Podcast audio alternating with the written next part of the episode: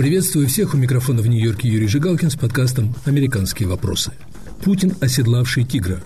Куда тигр войны несет Владимира Путина? Может ли новый конфликт спасти Путина от поражения в Украине? С моим сегодняшним собеседником Леоном Ароном, научным сотрудником Вашингтонского института American Enterprise, мы обсуждаем его новую книгу «Верхом на тигре. Россия Путина. В каких целях используется война?»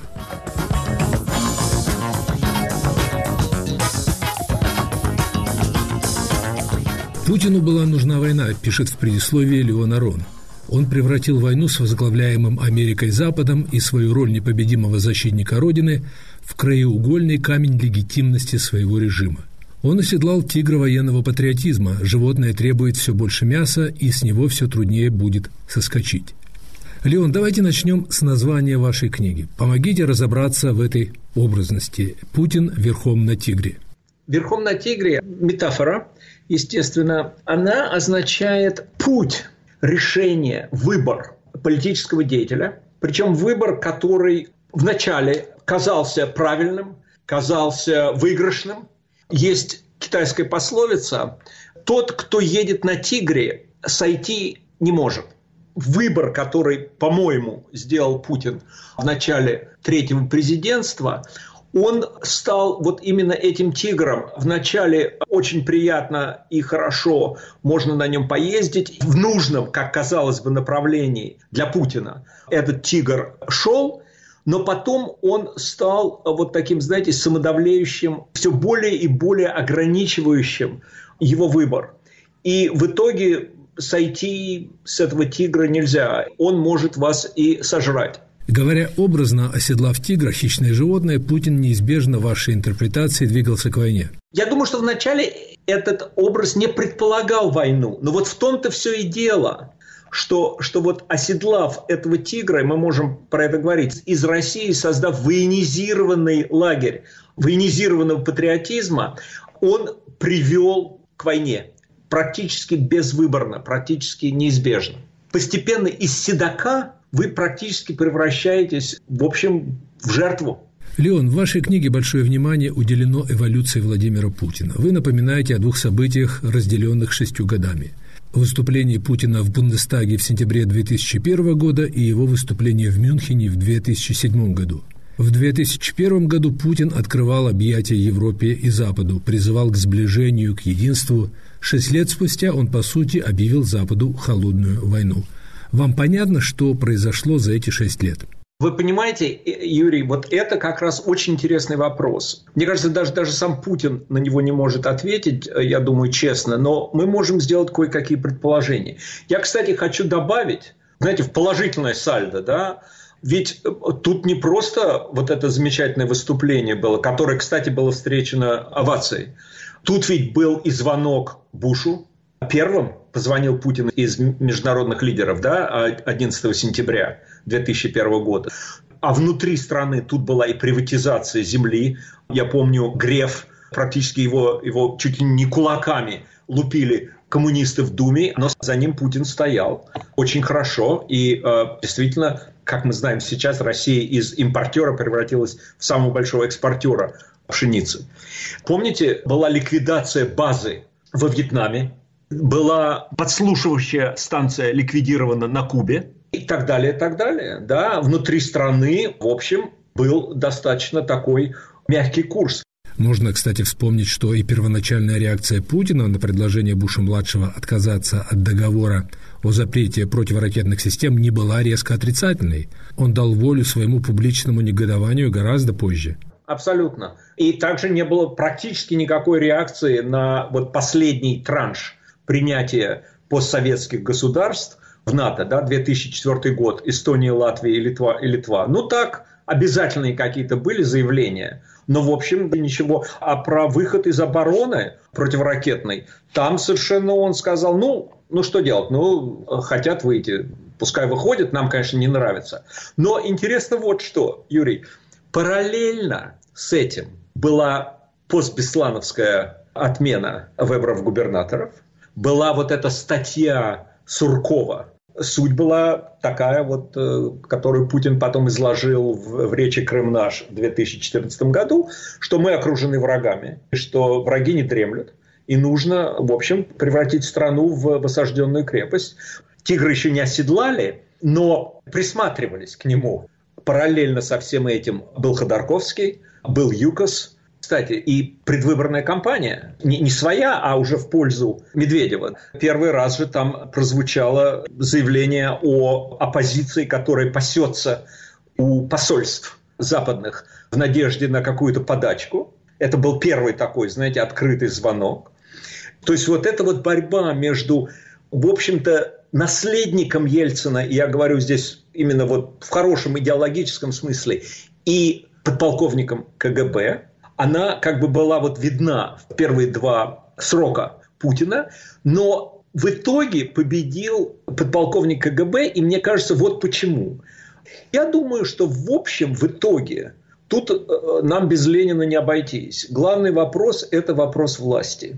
Я описал, как приходя к третьему сроку, 2011-2012 год, он, мне кажется, понял, что вот быть таким, знаете, полупрогрессивным, мягким, авторитарным лидером, он себе не обеспечит пожизненное президентство какой-то такой открытости Западу, э, дружбе, без какой-то воинственной и ярко выраженной идеологии, он не сможет продержаться учитывая то, что происходило с экономикой, он не сможет стать пожизненным президентом. Был ли это инстинкт или наоборот, это были вполне уже такие, знаете, выношенные идеи, базирующиеся на фактах. Главный вопрос опять э, вот в чем. Ведь многие из диктаторов, тех, которых мы называем диктаторами, да, они ведь тоже начинали как достаточно мягкие прогрессисты. Тут и, Ка, и Кастро, тут и Насар, Тут и даже Саддам Хусейн, Хьюго Чавес. То есть начиналось более или менее против коррупции, более или менее за народ. И, в общем-то, достаточно открытость Западу.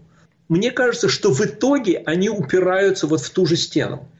Или я должен буду быть переизбран, и у власти не удержусь, потому что люди хотят переизбрать, люди хотят смену элит.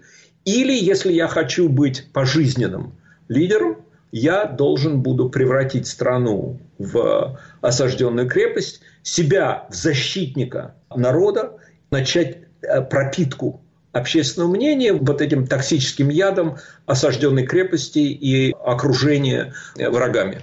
А вам понятно, почему Путин не отдал власть преемнику после двух президентских и премьерского срока? Лишив себя возможности остаться в истории лидером, обеспечившим России десятилетие процветания. Тут мы уже должны выходить на, какие-то философские высоты, потому что борьба с дьяволом, борьба с соблазном власти очень жестокая. Там, где нет традиции мирной передачи власти, а здесь ну давайте смотреть, да, от Горбачева к Ельцину и от Ельцина к Путину.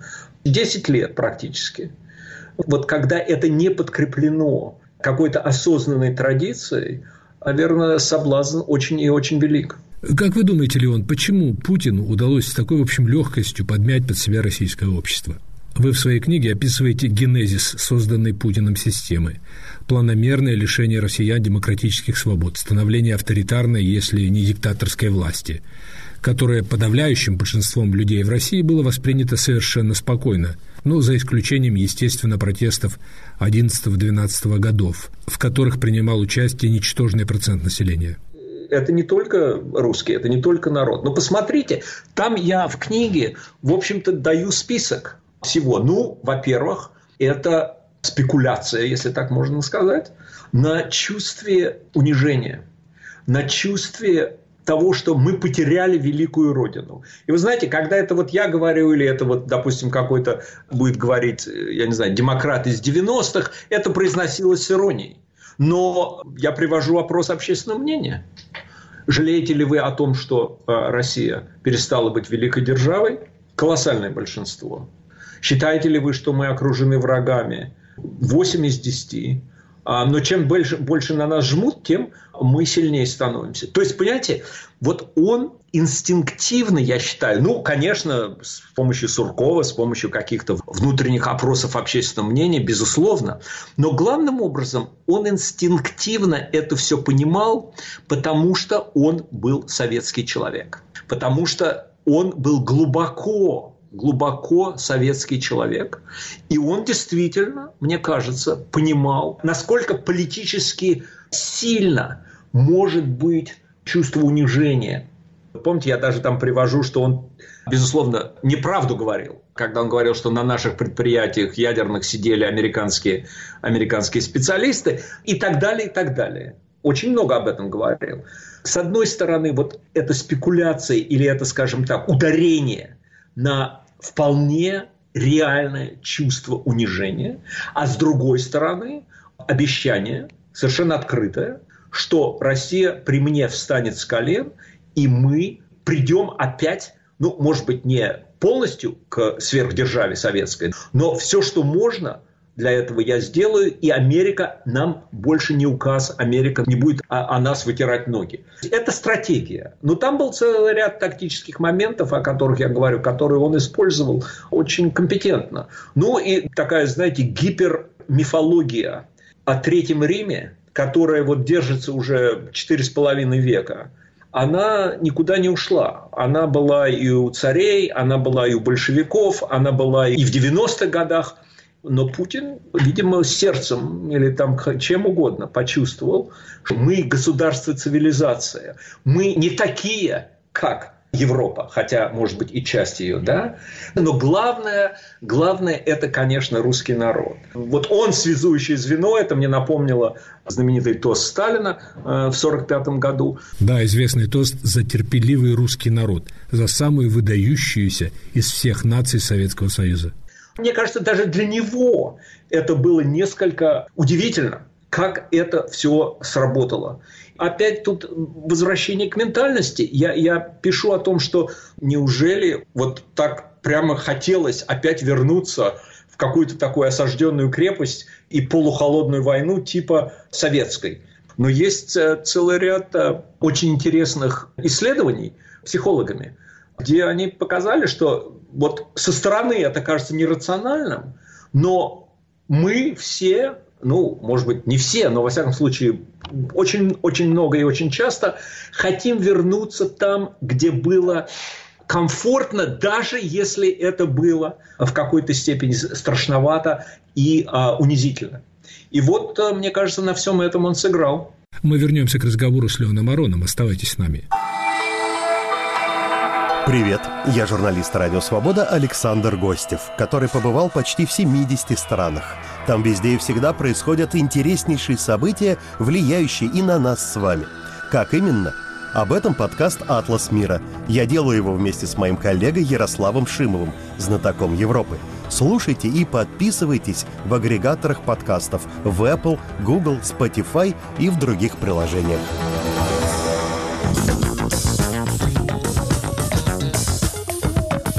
Это подкаст «Американские вопросы» с Юрием Жигалкиным.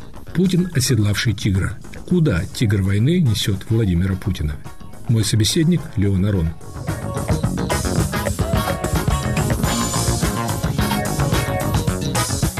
Любопытно, что внешне переломным моментом для Путина стало его возвращение в президентское кресло на фоне этих самых протестов на Болотной, но вместо уступок он сделал ставку на затягивание гаек ведь выбор был довольно неприятный. Или потерять популярность, потому что популярность базировалась на 8% росте да, экономики первые два а, срока, или начать то, что, о чем говорил Кудрин, начать либерализацию экономическую и политическую. Понятно, что ни то, ни другое его не устраивало.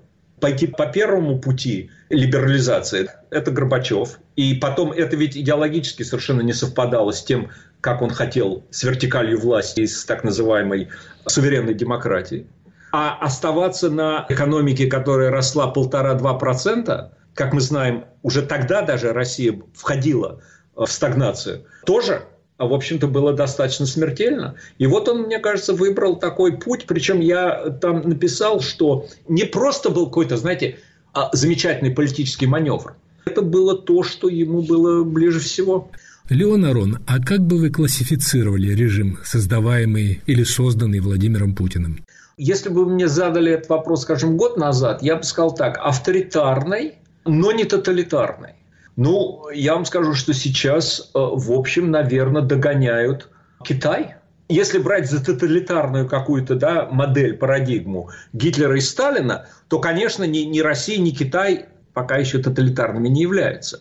Но учитывая тот факт, что Россия всегда была, ну, даже при Путине, гораздо более толерантной и свободной, чем Китай, а сейчас, в общем, начинает сра- сравниваться с ним. Вот эти вот сроки безумные, 19 лет Навальному, 24 года, Карамурзе, за репост и, и так далее, там 10 лет, 8 лет, во второй половине 70-х не было такого. Такие сроки давались за измену. Шпионаж.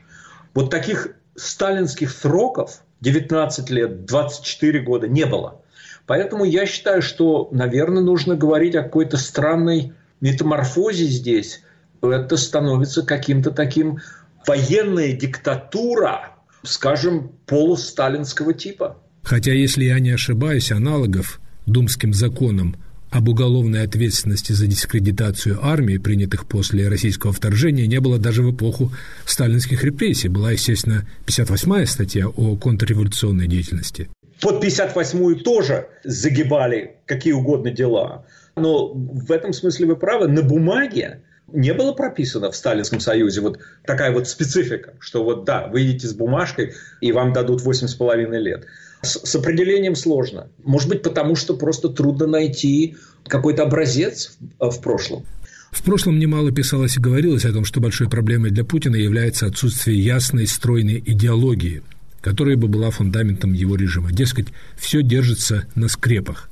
Как вы считаете, обрело то, о чем вы говорите, черты идеологии, способные продлить жизнь режиму Путина даже и после его ухода? Этот эксперимент э, будет поставлен историей. Если говорить об идеологии как системе внутренней логики, то есть там, где нет противоречий между элементами, я думаю, что в этом смысле можно вот этот военизированный патриотизм назвать идеологией. Я, честно говоря, ну не то что от дня к дню, да, но уж понятно, что периодически я просто меняю мнение на этот счет. Насколько глубоко вот этот токсин, насколько глубоко этот яд военизированного патриотизма и осажденной крепости действительно проник даже не, не в умы, а в сердца людей. Только можно будет узнать, как мне кажется, вот действительно, когда эксперимент будет, будет поставлен инвиво, да, когда эксперимент будет поставлен историей. Мне кажется, что уже сейчас можно сказать следующее. Если просто идти за каким-то примером недавним в этой же стране, как совершенно безболезненно какой-то умерла а, марксистско-ленинская идеология, то мне кажется, что рассчитывать на, такую, вот на подобную быструю и легкую смерть военизированного патриотизма сложно, потому что он нашел вот какие-то струны и на них сыграл. И эти струны никуда не исчезли. Они, они продолжают быть частью общественного мнения. То есть Путин в вашей интерпретации тонко чувствует, что требуется российскому народу и выдает требуемое. Это успех всех успешных диктаторов, безусловно. Вот тот образ, кстати, который создал Солженицын в круге первом, да, такой придурковатый, малообразованный грузин, он ведь абсолютно не соответствовал. Если, допустим, Монтефиоре посмотреть двор красного диктатора, конечно, народ, народ нужно держать в узде, но именно вот это чувство того, что вот просто на штыках очень сложно усидеть, и он действительно инстинктивно понимал, чем он может польстить, ну, главное, русскому, русскому народу, о чем он может спросить, как он может э, с этим народом правильно разговаривать. Мне кажется, что вот все это Путин перенял. И, кстати, мне кажется, что он достаточно серьезно изучал Сталина, потому что, ну, я в книге всего не мог привести, но у него есть риторика, которая буквально сталинская. Леон, вы много пишете о том, сколь значительную роль играет война в общей стратегии Путина. И, насколько я понимаю, вы считаете, что война остается частью его планов, несмотря на печальный опыт вторжения в Украину. Почему, как вы думаете, все-таки Путин пошел на войну с Украиной? У меня э, субтитул, я даже не знаю, как по-русски, подзаголовок «Uses of War», да? Использование войны. Я хотел этим подзаголовком как раз вот отчасти ответить на ваш вопрос. Эта война, да может быть еще какая-то другая война, это не, не стихийные бедствия, понимаете? Это не, не какие-то там мифические угрозы НАТО, да, вторжение нацистов украинских, а это сознательное решение, которое вытекает из сути режима. В Украину он вторгся не потому, что Украина что-то сделала или сделает, а потому что это была экзистенциальная угроза.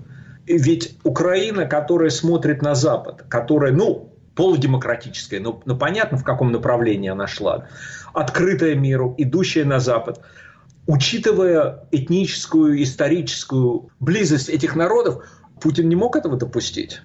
Потому что на каком-то этапе русские начнут спрашивать, смотрите, мы в осажденной крепости – а кузены наши, извините, извините, двоюродные братья наши разъезжают по Европе, у них свобода, они переизбирают регулярно своих президентов и так далее. Если посмотреть на структуры, колонны, которые держат путинский режим, фундамент, Украина была экзистенциальным отвержением главных элементов путинского режима. Отсюда эта война. Мне кажется, что и эта война, и какая-то другая война это все решения, вытекающие из сути режима, и эти решения вытекают из технологии власти, то есть э, сохранить режим э, тот, который был создан. Леон, вы говорите, что цель путинской войны – сохранение режима, поддержание образа внешнего врага, и ради этой цели он готов к новым агрессивным акциям – но мой недавний собеседник, социолог Сергей Ерофеев из Радгерского университета в Нью-Джерси, соглашаясь, что сохранение режима – основная цель вторжения в Украину, настаивает на том, что большинство западных аналитиков неверно трактуют мотивы поведения Путина. Они видят в нем русского империалиста, желающего перекроить мир. А Ерофеев называет его главой мафиозного режима, которым прежде всего движет страх смерти, потери власти. Поэтому он не пойдет, скажем, на ядерный конфликт – если только не будет прямой угрозы его жизни. Должен не согласиться достаточно решительно. Есть у меня цитаты из Невзорова, есть у меня цитаты из других информированных кремлинологов, к которым я не отношу себя, поскольку дистанцировался очень сильно. Ну, мы все, в общем, боимся потерять жизнь. Но говорить о том, что это какой-то крестный отец, которому важно сохранить богатство, жить с наворованным до конца мирно, или, по крайней мере, в своей постели умереть. Нет, это не так. Там есть миссия, там есть идеи. Я пишу о том, что он, как Николай I у Толстого в Хаджи Мурате, говорит, а что вы будете, как будет Россия без меня, или Сталин, а что вы будете делать, вы слепые котята. Причем это началось давно, говорили об этом, что он мыслит категориями историческими. И я думаю, что это началось до войны, и, в общем, это логично, Юрий. Посмотрите, вот э, у власти вы, да, четверть века, наверное, понятие, что без меня вот эта страна не выживет. Я ее не только защищаю, но я ее, так сказать, веду нужным курсом. Ведь посмотрите, он в какой-то степени рискует и режимом ради вот этой идеи. Началась инфляция, пока держится экономика, или, скажем так, дефицита нет, потому что скребут по сусекам из разных фондов, и, кстати, начинают подпечатывать деньги. Это все рискованные ситуации, и тем не менее на этот риск он пошел. Я думаю, что здесь э, говорить о том, о, о том, что Путиным движет только вот боязнь за свою жизнь и желание сохранить вот эти, это огромное богатство, которое он, безусловно, накопил, я думаю, что это не так. То есть я хотел бы верить, что я не прав. Профессор Ерофеев прав, потому что, конечно, тогда все гораздо легче и менее мрачно. Но я думаю, что это не так. Леон Арон, вы предупреждаете о том, что Путин может пойти на кажущийся безумным шаг. Захват небольшой территории Эстонии или Латвии, а потом под угрозой ядерной войны попытаться заставить НАТО отказаться от поддержки Украины. Вот есть рациональность нормальная, а есть рациональность, которая с нашей точки зрения фантастическая, она совершенно непонятная. Гитлер объявляет войну Соединенным Штатам. Ну, понятно было, что объявив войну Соединенным Штатам, он обрекает себя на очень-очень серьезную опасность, да, вызывает на, огонь на себя. Саддам Хусейн начал войну с Ираном, страна, которая гораздо больше и многолюдная, а вторгается в Кувейт, дразнит Америку оружием массового поражения, которого у него не было. А Наполеон вторгается в Россию якобы, чтобы проучить Александра I. Действительно, есть исторические примеры, их можно было больше привести, когда вот есть такая группа лидеров, которые считают, что в общем они могут сделать все, им все удастся ради как, каких-то великих, по их мнению, идей, они могут пойти на, на, на те риски, которые нормальный человек сочтет практически смертельными. Я не говорю, что он пойдет на глобальную ядерную войну. Но я говорю о том, что его замысел о том, как победить НАТО, как проучить НАТО, он, э, мне кажется, базируется, по крайней мере, с его точки зрения, на понятии того, что если конфронтация дойдет до риска разрушения Америки и Западной Европы ядерным оружием, то э, НАТО отступит согласиться на какое-то урегулирование да, на Украине и, и так далее, и так далее. И вот мне кажется, что вот это будет двигать им. Им движут в отношении Украины три момента. Первое. Он, в общем, сотрет в порошок Украину. Второе. Российское общество и российская экономика смогут выдержать 2-3 года такой войны. И третье, мне кажется, самое для него реальное, это то, что Запад, как говорят, устанет от Украины. Но если, скажем, какой-то один из этих моментов не будет отвечать его надеждам, то я, честно говоря, не знаю, как, как выйти из этой трясины без какой-то вот такой эскалации очень, очень рискованной.